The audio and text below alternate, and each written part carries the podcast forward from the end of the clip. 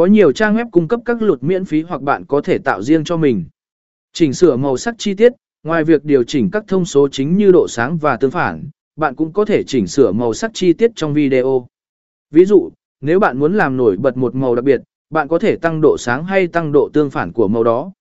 Bạn có thể sử dụng các công cụ chỉnh sửa màu sắc như hù, xạ tù dạ tỉ hòn hoặc sẽ lẹ tạc cổ lộ để điều chỉnh màu sắc theo ý muốn. Kiểm tra trên nhiều thiết bị và màn hình.